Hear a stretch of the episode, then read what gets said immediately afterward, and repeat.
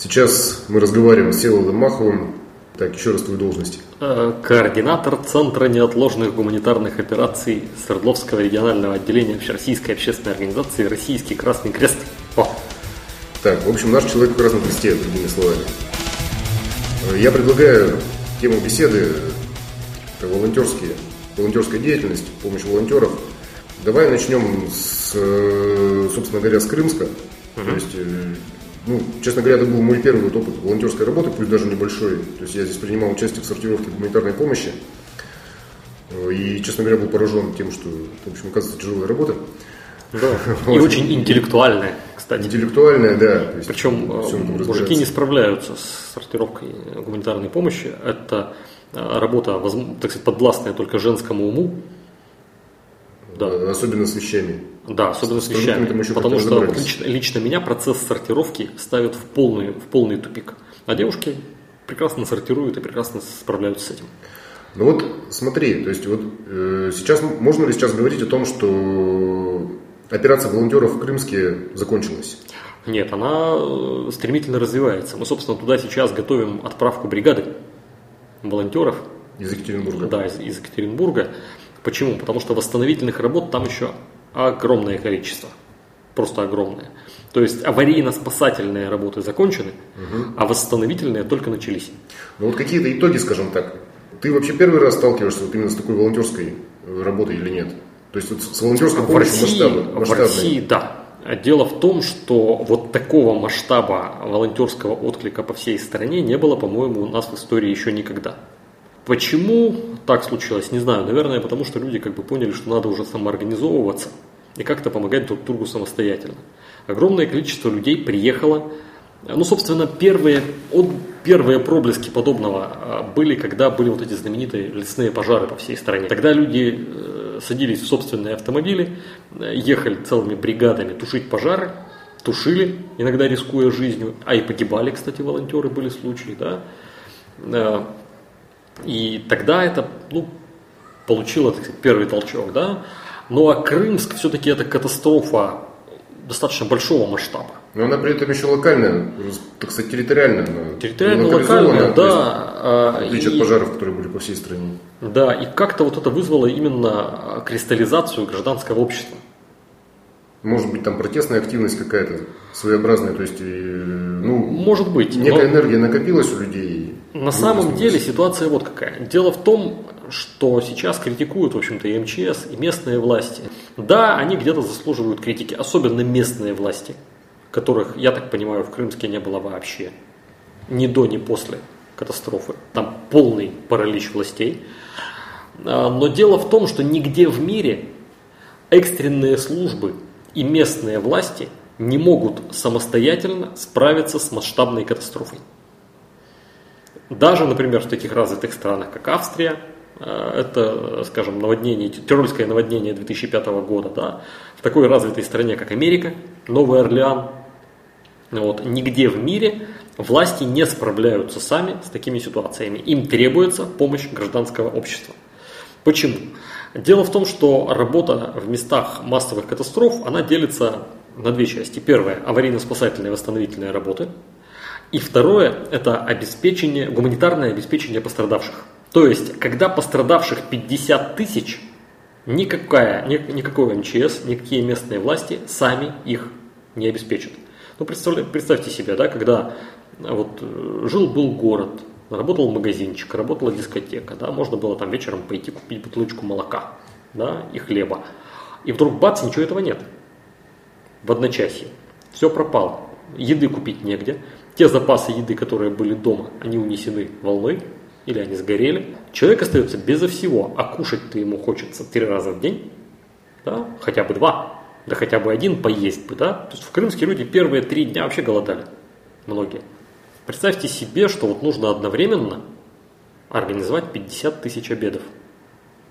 Кто это может сделать? Ежедневно. Да. То есть никто из... Если мы будем держать структуру, которая может это сделать, в случае чего мгновенно, да, то в этой структуре должны будут работать 50%, 50% населения должно будет работать в ней. Да?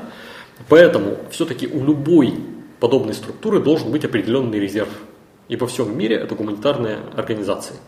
э, работники которых, точнее не работники, а волонтеры, в обычное время они занимаются своими делами, они работают, но если вдруг такое случилось, они приходят на помощь пострадавшим. То есть, например, в Австрии это добровольческие пожарные команды. Достаточно Кстати, большие. добровольческие пожарные команды есть не только в Австрии, в США, насколько я знаю, тоже Есть, есть конечно. То есть везде, на самом деле, как, как в Австрии организуются добровольные пожарные команды. Понятно, что муниципалитету дорого содержать большую пожарную команду. Поэтому они держат маленькую, хорошо оснащенную пожарную команду, э, которая может потушить ну, там, 2-3 дома одновременно, да. И есть добровольная пожарная команда, которая во много раз больше, которая каждую субботу тренируется, у которой много оборудования, у них есть машины, у них есть оборудование, у них есть форма, у них есть все, у них есть красивые значки. Кстати, дети гордятся, что папа добровольный пожарный, да. Вот, и эти люди, услышав сирену, бросают свою работу и бегут тушить пожар. Или спасать жертв наводнения. Да? То есть это есть везде. Вот. Но дело в том, что а, в любой гуманитарной катастрофе, природного, военного характера, любой, а, возникает, а, грубо говоря, щель, в которую проваливается гражданское население. Это щель между а, спасательными службами, вот они спасли жизнь, и между властями, которые должны восстановить нормальную жизнь в перспективе. Вот между этими двумя процессами, между спасением То есть, и когда спасение уже закончилось, а восстановление еще не началось. Да, когда завтрак угу. Давно закончился, обед еще не думал начинаться, угу. да, вот эта щель, ее ширина, ее размер зависит от того, насколько развито государство. То есть, если это государство третьего мира, то она может быть вообще безразмерной. Если это более или менее приличное государство, это щель узкая.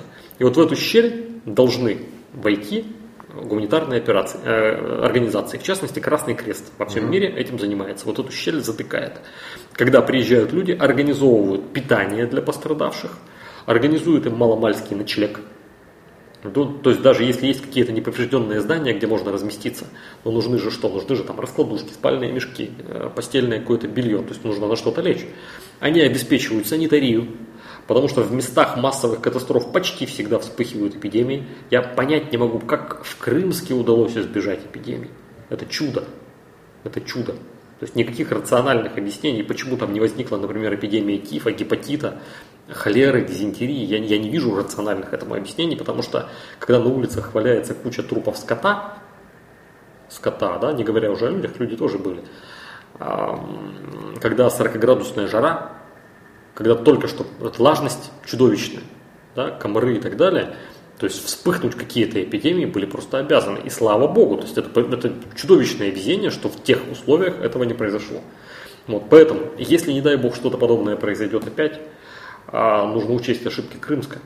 А какие? Ну вот я как раз хочу тебя как-то... Вот, а, чему научил Крымск? Именно волонтеров именно волонтеров, нет, ну, собственно, он не то чтобы научил, он показал, что мы, к сожалению, пока не готовы к масштабным гуманитарным операциям. То есть, собственно, как проводить мы масштабные... общество. Да, как проводить э, массированные э, гуманитарные операции, э, написаны десятки учебников. Очень хороших учебников, написанных на реальном опыте. Да, то есть первое, что должно быть сделано, в считанные часы в месте катастрофы для спасенных людей должна быть организована, должна начать вариться еда. Да? Угу. Почему? Потому что, во-первых, когда человека, который только что потерял свой дом, потерял близких и так далее, его сажают за стол и его кормят, он начинает несколько лучше воспринимать действительность. Угу. Да? Если он потом еще три дня голодает, то этот человек уже никогда не станет прежним, тем, кем он был до катастрофы. То есть, как говорится, лучший психолог это повар. Угу. Это повар, да, то есть сразу начать кормить этих людей. Угу. Второе, надо их как-то размещать. Это постельное белье, это спальные мешки, это подушки. Даже если они спят в школе, в спортзале, их ну, надо понятно, на что-то уложить. Нужно да? на чем-то лежать, да. Вот. А дальше это санитария. Перемещенные лица все в результате войны, в результате э, какой-то природной, э, техногенной катастрофы, они всегда подвержены эпидемиям. Всегда. Постоянно, да? Поэтому э, обязательные санпропускники. Представляете, вот когда волонтеры приехали спасать Крымск, у них не было бани, у них не было душа. Да? А э, вот в такой, в такой обстановке надо мыться два раза в день. Вообще нельзя в лагерь э, волонтеров, спасателей впускать непомытого человека. Он должен входить в лагерь через санпропускник. Через санпропускник. Ну, то есть, по-русски говоря, через душ. А, да. Угу. Да, через душ, через э, обработку, да, то есть открытые части тела обрабатываются там антибактериальным мылом и так далее. Ну и вообще лучше антибактериальным мылом мыться. И вплоть до того, что этот сам пропускник должен иметь один вход для грязных да, и выход для чистых, угу. отдельный. Да? То есть, ну, это э, вот войска радиохимической биологической защиты такие вещи, вещи знают. Поэтому вот этого не было. А питание было налажено из рук вон поначалу. Сейчас уже нормально. Хорошо, что сейчас наладили, да, но это, это должно было быть налажено мгновенно. И поэтому сейчас, почему мы в экстренном порядке приняли решение создавать Центр неотложных гуманитарных операций, собственно, мы еще в июне приняли предварительное решение о его создании, угу. но мы бы, наверное, его еще полгодика создавали или больше. Но Крымск, конечно, всю эту историю ускорил. То есть, чтобы, во-первых, быть готовыми обеспечить пострадавших, а у нас, у нас, конечно, таких масштабных катастроф, как в Крымске, не бывает, но вот Ирбитский район у нас топит постоянно. Вижай у нас сгорел, и нет гарантии, что не сгорит что-нибудь еще. Да? У нас запросто может разморозиться какой-нибудь город. Всякое может быть. Всякое может быть, mm да? Поэтому мы должны быть готовы обеспечить вот этих вот пострадавших, которые остались без крова. Без еды, без денег, без всего. Да? А, у нас уже благодаря, вот благодаря Крымску а, и благодаря добрым людям у нас сформировался, например, запас одежды. Потому что мы собирали одежду, а в какой-то момент э, из Крымска позвонили и сказали, все, ребята, одежды достаточно, хватит. Да? И вот, а люди продолжали нести. И вот вся эта одежда, она сейчас сортируется снова, она э, обрабатывается от моли и так далее, она развешивается, и она будет употреблена на помощь пострадавшим.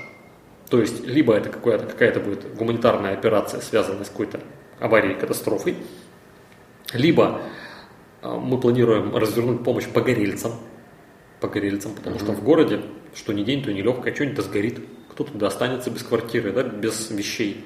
Mm-hmm. Вот, поэтому вот этим людям мы тоже будем выдавать определенные наборы да, ну, гуманитарной понятно. помощи. Mm-hmm. Сейчас, кроме этого, мы ставим себе задачей обеспечивать а, тыл волонтерам.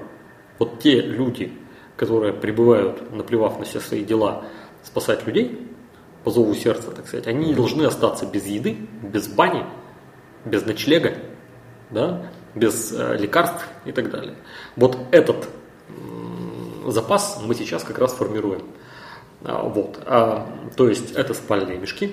У нас mm-hmm. будут единообразные спальные мешки. Затем мы планируем а, добраться до военных складов, скупить там устаревшую военную форму. На случай катастрофы загодится вполне, стоит она дешево. Mm-hmm. И в принципе она вполне годная. Да? Вот, то есть мы сейчас ищем на это деньги, чтобы скупить вот эту вот э, военную форму. А, представьте, ну как, э, вот приезжает волонтер, да, вот он вроде приезжает снаряженным, но через два дня работы он остается уже без нормальной одежды, без всего, потому что все приходит в негодность в этих условиях, да, а тут мы ему раз и выдаем, например, камуфляжный костюм. Пусть это не современная военная форма, да? Ну понятно, но носить можно. Но носить можно, он носки, угу. и вот уж в нем он доработает до конца совершенно спокойно, потому что ну, это, это военная форма, она на, на это рассчитана, да? Угу. Вот, а, армейское белье. Армейское белье единообразное, да, то есть стирать белье нужно каждый день. Угу. Организовать нормально стирку нельзя, поэтому система оборота белья, его дезинфекции, его стирки. Ну, то есть, своего кинул, взял первый попавшийся, грубо говоря. Да, да. То есть, mm-hmm. в грязное белье ты э, свои кальсоны армейские забросил и взял mm-hmm. чистое своего размера. Все. Mm-hmm. Простенько и со вкусом. Ну, как в армии. Так ну, же. понятно. Вот, то есть э, полная гигиена здесь гарантируется, потому что ну, условия стирки такие, что там ничего не выживет. Потом, а, что еще? Мы планируем начать программу обеспечения гуманитарным оборудованием. Сформировать. А, будет закуплены, будут закуплены генераторы, свет, а, лопаты, топоры, ломы. Вот все, что может только понадобиться, лодки, да, все, что может только понадобиться от пожара до потопа. Все это будет под общественным контролем храниться в контейнерах. И если вдруг зазвонило, побежали, эти контейнеры на колесах закатываются в грузовик, То есть, грубо говоря, у нас, ребята, наводнение. Берем контейнеры 2, 7, 12 и 56. Да? Все, загрузили, поехали. Там и еда в отдельных контейнерах, там и... Что, что касается еды, а, то она храниться у нас не будет. Мы не будем хранить запас еды. Мы поступим точно так же, как поступают все гуманитарные организации мира. Мы договоримся с одной из торговых сетей, у которых есть круглосуточные склады, о наличии, так сказать, продовольственного, предоплаченного продовольственного резерва. То есть, предположим, ну, скажем, Ашан, да, вот дали денег, энную сумму, и сказали, ребята, мы к вам приедем, если что. И вы нам выдадите вот такой набор, или вот такой, или набор номер два, или mm набор номер шесть, там столько-то тонн, тонн продукции. То есть, ну, то есть нас заранее оплачено, да? Для, да, для склада крупной торговой сети это не э, проблема. Угу. Мгновенно выдать там десятки ящиков тушенки, там, все прочее, да. Э, вот. То есть это не проблема. В любое время, как только понадобилось, мы туда пригоняем машину, ее загружают, это уже заранее оплачено, все, работаем. Э, вот. А программа обеспечения гуманитарным оборудованием. Это оборудование лежит контейнерах, готовое, да, так сказать, э, привозится на место катастрофы. То есть волонтеры могут прибывать на место как ну, ну, не голыми боссами, да, но с пустыми руками практически. Волонтер регистрируется, да, ему это, ему это оборудование выдается под расписку, он его потом возвращает, когда заканчивает работу. Ну или если эта лопата, скажем, сломалась в процессе, он возвращает сломанную. Что делать? Ну понятно, да? ну сломать это бывает. Да, бывает. Вот, то есть вот эта программа обеспечения гуманитарным оборудованием, которую мы будем реализовывать обязательно. То есть тыл, тыл волонтерам. Смотри, э, очень много говорилось о том, что люди приехали не готовыми. Вот я сейчас поясню, причем по моему вот этому малому опыту сортировки гуманитарной помощи, я вижу, что в принципе люди Зачастую они не знают даже, что сдавать как бы, в гуманитарную помощь. То есть они сдают то, что, ну вот... Да, бальное платье, да, туфли на высоком каблуке, да. Кто-то, возможно, там вытряхнул лишние вещи из гардероба, да, то есть да. у него не лишние, ну кому-то они будут не лишними. Угу. Ну, скажем, вот на тот же Крымск требовали совершенно конкретные вещи, то есть мы с тобой созванивались, ты говорил, что это были моющие средства в первую да, очередь. Да, но каждый, каждый день эти, эти требования да. уточнялись. Каждый да, день они уточнялись. приходили просьбы оттуда. Мы э, Кроме того, э, люди с военным опытом, ну, опытом именно боевых действий, uh-huh. опыт э, жизни uh-huh. в полевых условиях, да, ну или там в горных, как бы еще в каких-то, э, говорили о том, что люди, приехавшие ну, помогать искренне, да. работать, они просто не готовы были оказаться в этих условиях. А, совершенно верно. Дело в том, что... вот, подожди, подожди, ага. подожди. Я вот просто хочу задать такой вопрос. То есть, вот, может быть, имеет смысл э, сформировать какое-то руководство, там, не знаю, памятка волонтеру, уезжая на место катастрофы, вы должны иметь при себе, вы должны быть готовы Памятки тому, что... это само собой, они уже есть. Они, конечно, будут выдаваться. Но а дело вот в чем. Проблема состоит в том, что э, любая катастрофа в реальности выглядит совсем не так, как по телевизору. И вот люди часто видят катастрофу по телевизору. Каждый день. Кто-нибудь да где-нибудь, где-нибудь в Бангладеш, да что-нибудь случится. Но когда ты приезжаешь туда, ты видишь то, чего не показывают по телевизору. Ну, просто некоторые вещи просто невозможно передать телевизионной картинкой. Запахи, шумы, э, чувство вот этого всеобщего стресса. Конечно, люди, стандартный городской житель, да даже и деревенский, к такой ситуации никогда не готов. И поэтому Э, конечно, люди, которые там проработали неделю, они вернулись домой не, совсем не теми людьми, которые, которые уезжали. Они многое в этой жизни поняли, и э, для них, конечно, это было шоком. Вот. Дело в том, что ведь любая гуманитарная операция – это 5% мозгов, а может быть даже меньше, и 95% тяжелой, тупой физической работы. Вот здесь бери лопату, здесь бери, туда кидай. Но еще же нужно знать, э, грубо говоря, что делать. То есть, ну, хорошо, я вот приведу пример из э, да. более простой, Инструкторы, скажем инструкторы да, да, это да. тоже одна из тех проблем, которые мы будем решать. Мы будем находить или Может готовить... быть, какие-то курсы. У нас, например, есть курсы первой помощи. Они сейчас уже будут запускаться с осени, да? Точнее, они уже работали, но угу. на лето был небольшой перерыв. Дальше будут проводиться учения волонтеров по организации лагеря, по самое, да.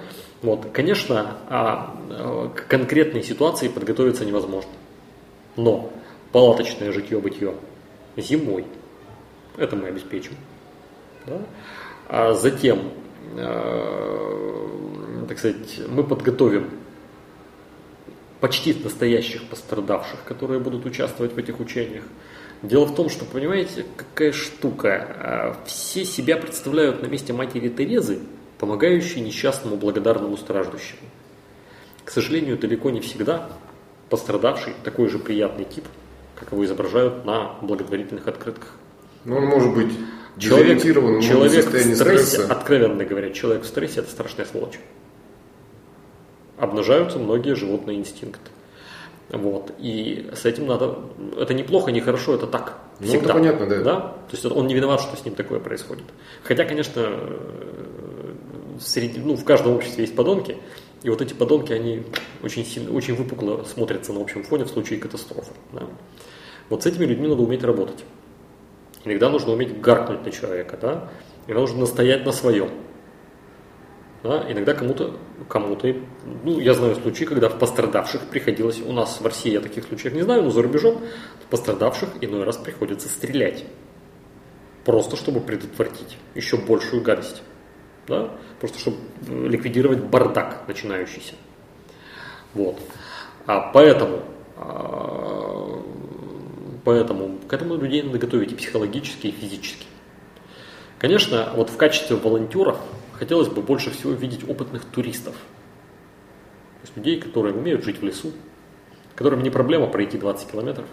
Ну, которые элементарно могут приготовить еду в котелке, например. Приго- Ну, нет, готовить еду. Дело в том, что в лагерях волонтеров никакого приготовления в котелке быть не может. А, там централизованно. Центральная кухня, отстоящая от жилой зоны на положенное количество Вот метров. видишь, уже как бы тонкости всплывают. Да. То есть только централизованная кухня, больше никак. С с соблюдением всех гигиенических требований. Да? Это, это задача Красного Креста. Обеспечить такой лагерь с кухней, с туалетом. Вот как ни странно, туалет – это самая большая проблема в таких ситуациях. Я читал, что в Крымске очень серьезная проблема была как раз таки с туалетами. Да, да. Но извините, куда-то ж надо ходить. Да, куда-то надо. Это хочется несколько раз в день. Да?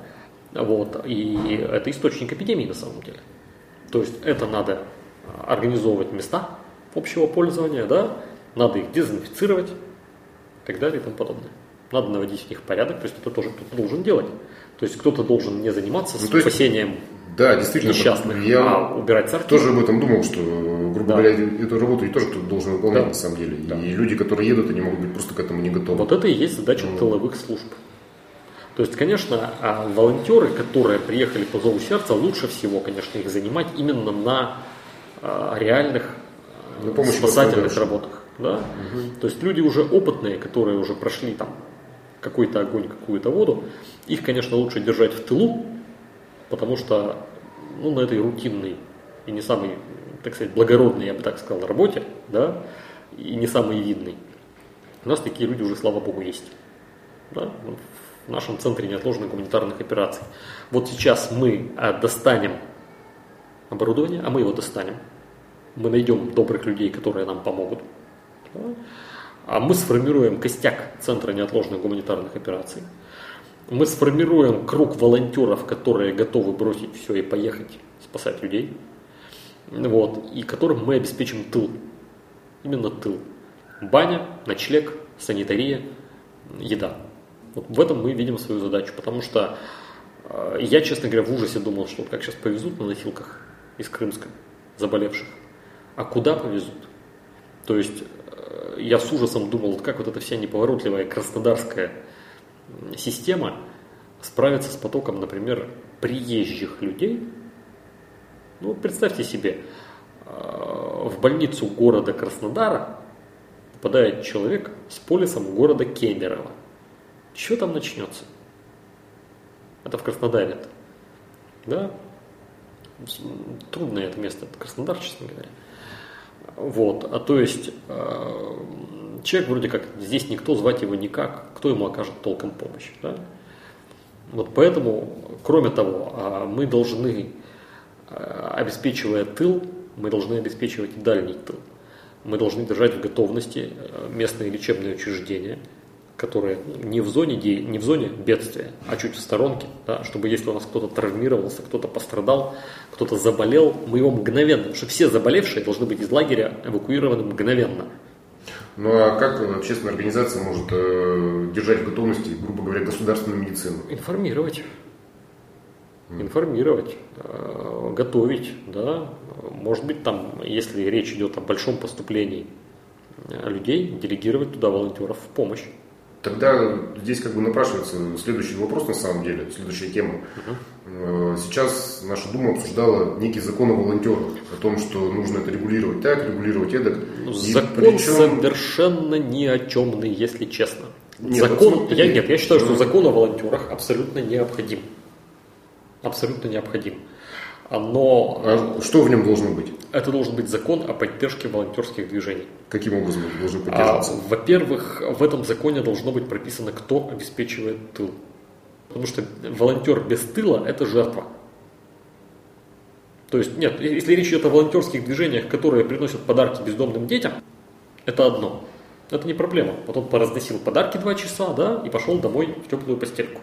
А если речь идет о работе в зоне чрезвычайной ситуации – то мы не должны допустить, чтобы волонтер превратился в жертву этой чрезвычайной ситуации.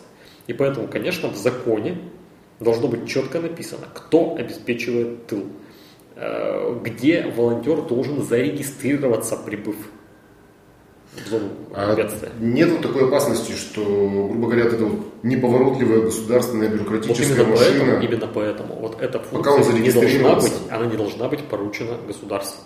Потому что в чрезвычайной ситуации местные власти, как правило, оказываются в полном параличе. Но они могут быть просто, пардон, да их может, их может, быть смыть, их может да. смыть элементарно. Да? Ну и тот же глава администрации поселка, у которого сгорел дом, у него голова не там, он сам жертва. Да? Вот, поэтому а, вот эта функция должна быть поручена общественным организациям общественным организациям. Да? То есть мы, когда будем обеспечивать тыл волонтерам, мы регистрацию, будет закон, не будет закона, мы все равно регистрацию будем обеспечивать. Почему? Потому что пришел к нам волонтер пожар тушить, пошел тушить и пропал, а мы не знаем, что он есть. На вечерней перекличке мы его не ищем, а он уже где-то там лежит сломанной ногой в лесу. Да? И к нему подбирается огонь. Хорошо? Нет, плохо. Но это вопрос организации, как бы, а вот на законодательном уровне на каком-то. Вот что должно быть? Потому что кто-то высказывался о том, что вообще у волонтера, грубо говоря, должна быть бумага, там, оказывать всяческое содействие подателю СИГО. Нет, ну, вот. на самом деле, э, если этот волонтер член Красного Креста, то любой, кто э, попытается ему помешать, окажется в международном розыске раньше, чем успеет сказать мама. Потому что, ну, Красный Крест своих людей защищает всегда и не дает в обиду. Вот, то есть, собственно, преступления в отношении Красного Креста отдельно прописаны в Уголовном кодексе России. Ну, это преступление, да. Да. Ну, а вообще как бы Понимаешь, а, нет, дело в том, что, тому, понимаешь, что нет, ситуация, ситуация вот ну. какая. Дело в том, что а, вот э, очень многие люди знать не знают о том, что они волонтеры. Человек сидит, смотрит телевизор и видит, как в соседнем регионе там горит, горят деревья, куча лишившихся крова, куча там. И он, он ни, никогда не планировал, он слово волонтер не знает, да, никогда не планировал быть этим волонтером. И тут по телевизору говорят, что туда едут люди помогать. Говорит, слушай, а поеду-ка я тоже. Где у него, откуда у него возьмется какая-то бумага? Вот он приехал на место, да, ну, естественно, первое, что он спросит, а куда идти? Ну, куда, где брать лопату? Вот тут мы его на вокзале должен висеть уже к этому времени штандарт.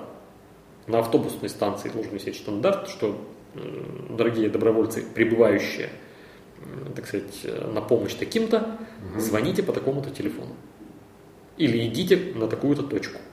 Или прямо здесь на вокзале сидит человек, он вас зарегистрирует и направит куда надо. Там, в автобус. Ну, то есть а в законе это что должно быть прописано тогда? А в законе, да в законе на самом деле должны быть прописаны рамки. То есть кто обязан обеспечить безопасность волонтеров? Да? Кто обязан обеспечить их регистрацию? Э, так сказать, какое содействие, какую поддержку обязано оказывать государство? То есть, чтобы, например, тот же Роспотребнадзор не предписание выписывал лагерю волонтеров, а присылал специалистов, которые, например, наладили бы дезинфекцию. Они у него есть? Есть, конечно. Ну, каждый санитарный врач на это способен. Его этому учили в институте много лет. То есть, чтобы, как тот же Онищенко, да, ходит, говорит, а это у вас плохо, это у вас плохо. Пришли людей, чтобы организовали.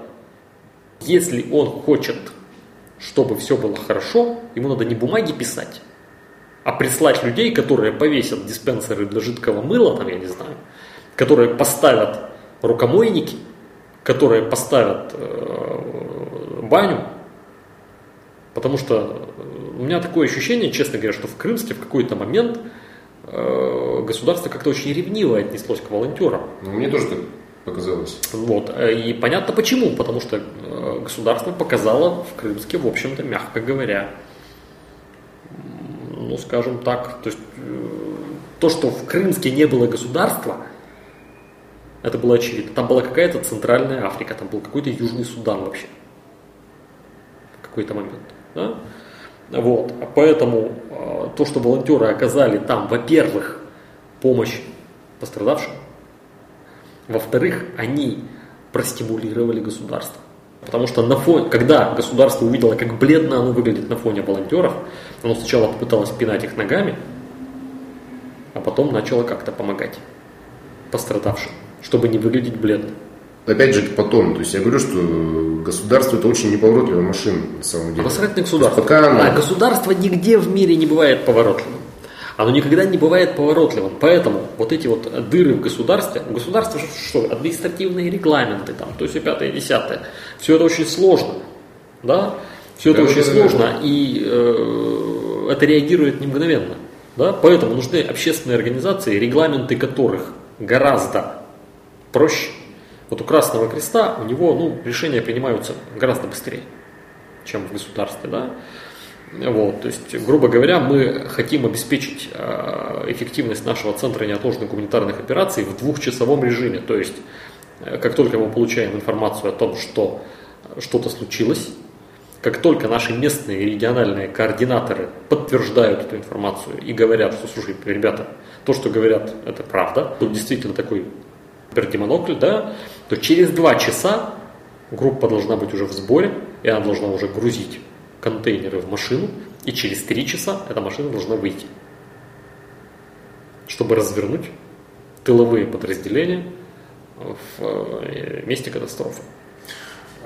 Понимаешь, вот, опять же, вот в этом законе там говорилось о том, что у волонтера там должен быть договор какой-то там, еще что-то. То есть мне кажется, что просто... Да причем здесь договор? Нет, на самом деле, на самом деле, так, дев, девушка, девушка Милославская, которая написала этот закон, ну, дай бог ей оказаться как-нибудь в смытом Крымске. Вот я очень надеюсь, что она когда-нибудь окажется в смытом mm-hmm. Крымске, каком-нибудь, да, что она куда-нибудь попадет под землетрясение, пожар или еще куда-нибудь, и пусть она посмотрит, и пусть она подумает, как в этих условиях писать какие-то договоры. Ну это во-первых, а во-вторых, у людей же доверия просто мало, мне кажется, к государству. С моей точки зрения, главный урок в том, что люди сами по себе могут работать, вообще как бы могут работать. Могут. Они могут оказывать помощь, эта помощь может быть эффективнее, чем государственная помощь. Или, по крайней мере, быстрее. Она должна быть. То есть даже как бы, даже, даже никак, если не критиковать государство, Нет, то есть это везде так. своих как бы это везде так, это везде так. То есть вот эта щель угу. между спасением и восстановлением, да, после катастрофы, она заполняется гуманитарными организациями, она заполняется гражданским обществом и инициативой людей. Только так, без вариантов. Это активность, э, ну, волонтерская активность и так далее, mm-hmm. если не дай бог что случится, сработает ли это снова так же? Я думаю, что она будет еще более активной, потому что сейчас э, те люди, которые были в Крымске, они перезнакомились. Они все попали, грубо говоря, в списки разных общественных организаций. Да? И я думаю, что случись нечто подобное, они и сами придут и приведут других. Потому что э, те, кто там прожил неделю, те уже в какой-то мере без этого жить не смогут. Это как на войне, да, человек, который был на войне, он mm-hmm. стремится попасть туда вновь. И вот эти люди, я думаю, в случае какой-то катастрофы, э, они снова поедут туда, имея уже опыт, уже зная, чем телевизионная картинка отличается от э, событий, событий реальных, да, и они просто придут туда и будут помогать молодым необстрелянным войти во всю эту ситуацию. Вот. А наша задача сделать так, чтобы они при этом не пострадали. Это регистрация, это обеспечение гуманитарным оборудованием, это тыл, Ну это да, баня. это то уже, о чем ты всё. говорил. Да. Слушай, я хотел бы под занавес, так сказать, записи нашего разговора, э, вот кратко по двум направлениям. Я не знаю, как бы не резюме, а вот как бы какую-то краткую памятку. То есть направление первое, это если вы едете куда-то волонтером, то иметь. И второе, ну давай по первому для начала. Да смотря куда едешь волонтером. Ну, во-первых, крепкая одежда по сезону. Крепкая одежда по сезону. И обувь я бы добавил. Две пары обуви. Две пары обуви. А, Затем белье. Хороший запас, потому что, возможно, его какое-то время негде будет стирать. А, Деньги. День- денег лучше иметь, ну, примерно в два раза больше, чем стоит обратный билет. А затем а, нужно иметь документы, паспорт, медицинский полис. Ну, Что еще? А, Ну, естественно, инструмент какой-то, которым будешь работать. Вообще, надо сказать вот так.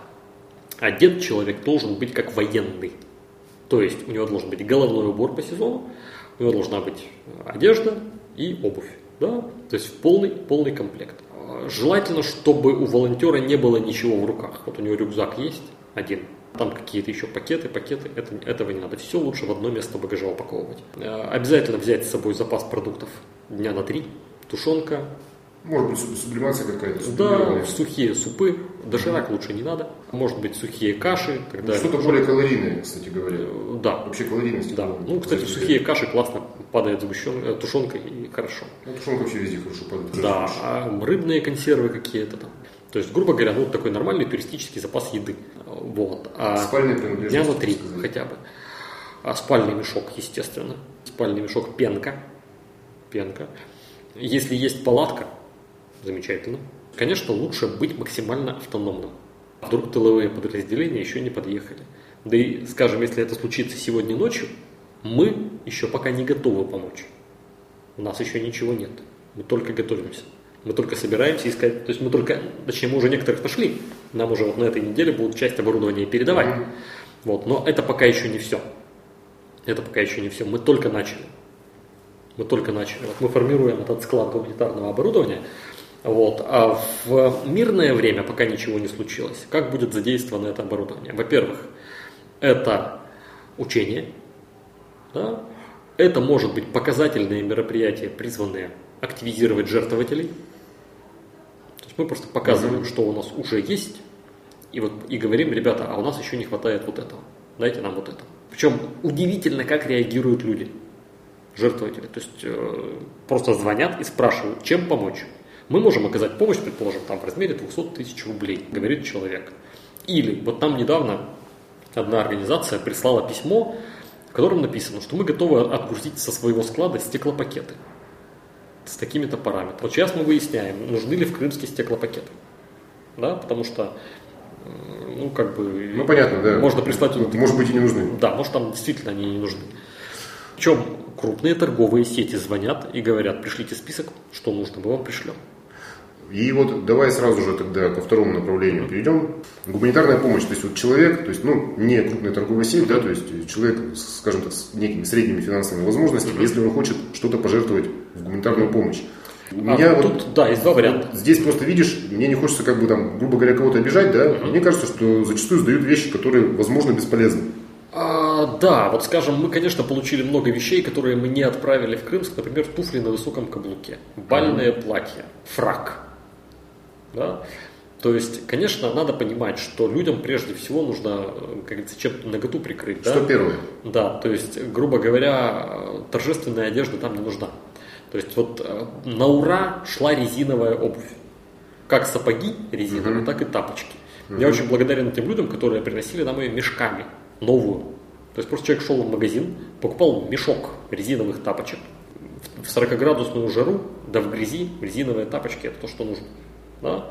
Люди, которые приносили отличные резиновые сапоги, чтоб, в которых можно там по колено э, в грязи стоять, работать. Да? Ну подожди, ты вот сейчас как бы, опять же, Я уже говоришь, а вообще, да. да, вообще, вообще. Вообще, конечно, в перспективе дело в том, что а, очень часто вот такая вот гуманитарная помощь превращается в гуманитарную помеху.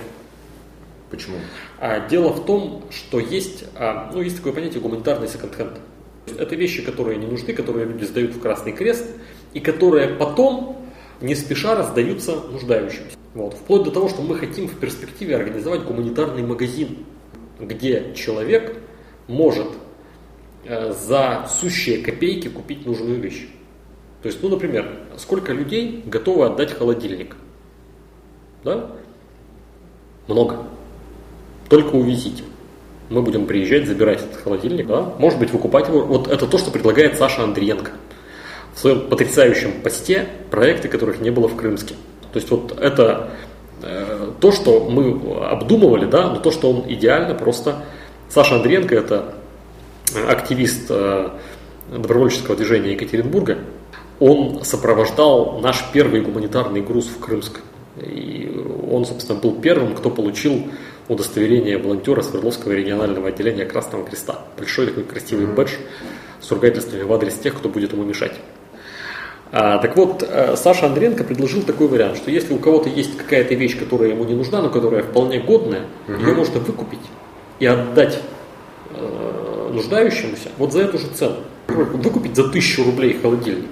Вот, то есть вот такой вот гуманитарный секонд-хенд вполне, вполне может быть. То есть кто-то получает в этом гуманитарном секонд-хенде все бесплатно, например, погорельцы. Он приходит в этот наш ну, понятно. гуманитарный магазин, где все висит на плечиках, и говорит, так, я возьму эти штаны, я возьму эту рубашку, я возьму эту куртку. Мы записываем. Иванов получил вот такие-то вещи. Угу. Да? Вот. Или он приходит и говорит, вы знаете, я бедный человек, вот я пенсионер. Ну, понятно. Ну, хорошо, 200 рублей.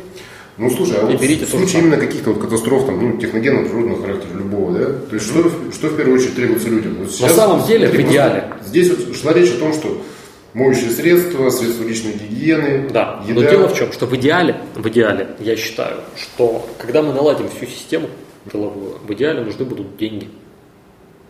Почему? Потому что если, вот на самом деле в Крымске... Деньги проще всего транспортировать. Это да, да, деньги проще всего транспортировать.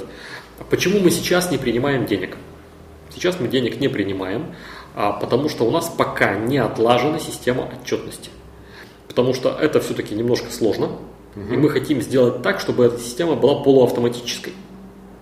То есть, э, чтобы у нас на сайте в авто, просто в автоматическом режиме появлялась жертвователь Иванов пожертвовал 100 рублей. Или жертвователь, пожелавший остаться неизвестным, пожертвовал миллион.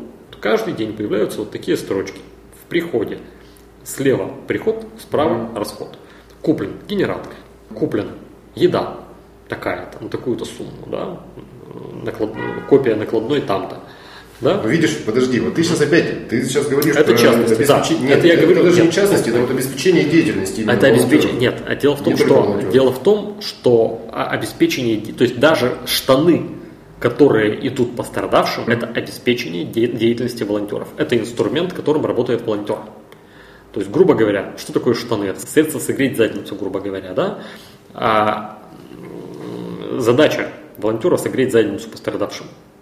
Вот он ему выдает штаны. Это инструмент работы волонтера, вот эти штаны. Он достигает его помощью цели да, определенной. Поэтому все, что мы собираем и все, что мы будем выдвигать в зону катастрофы, это все, абсолютно все. Это инструменты обеспечения деятельности волонтеров. Это как в рекламе. Вот само изготовление рекламы, оно стоит дешево, как правило но очень дорого стоит рука, которая подаст его потребителю, ее потребителю. Да? Вот так же и здесь. Э, вот, собственно, самый сложный этап – это распределение гуманитарной помощи. Чтобы гуманитарная помощь не попала к мародерам. Чтобы она досталась именно тем, кто нуждается, а не тем, кто просто прибежал на халявку что-нибудь схватить, который сам не пострадал. Да?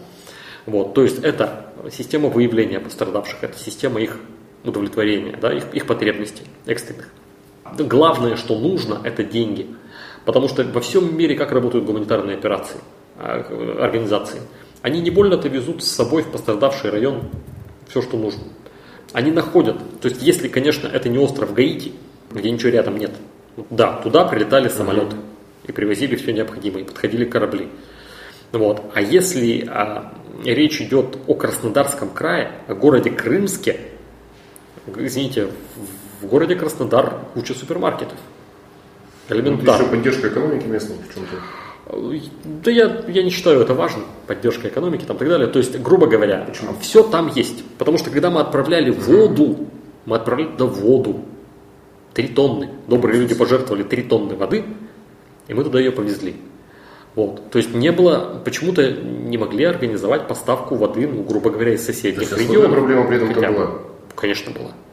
То есть и вода, вот эти три тонны воды, они пришли с Конечно, конечно. Я видел видео, как разгружали нашу фуру, когда, э, так сказать, разобрали мешки и увидели, а, здесь вода, закричали люди, да, и начали вытаскивать и, складывать в кучу вот, этот, вот, этот, вот эти баллоны пятилитровые, ледниковые слезы, да. То есть, конечно, вода была там очень нужна, потому что местные водоисточники были абсолютно непригодны. И по идее, конечно, оптимально, оптимально закупать все как можно ближе к месту катастрофы. Вывозить туда можно только то, нужно только то, что не достанешь близко. То есть вся разработка должна вот покупаться твое- на месте. То, о чем ты говорил, это оборудование. Да, это оборудование, это может быть вот эта армейская одежда в контейнерах, да, но еду надо покупать у торговцев поблизости. И э, беспощадно чморить тех из них, кто попытается вздуть цены на этой волне. Местное население, вот оно как вообще себя повело? Крымские? И- да, и в Крымске, то есть и Очень, пострадавшие, и очень не по-разному. пострадавшие. Очень по-разному. Как и всегда, очень по-разному. А Кто-то, э, так сказать, э, бегал, так сказать, помогал соседской бабушке разгребать огород и вытаскивать вещи из рас- разрушенного дома. Э, Кто-то вместо того, чтобы разгребать свой огород, ходил и что-то там требовал. Кто-то пытался воровать гуманитарную помощь, кто-то там еще что-то, да.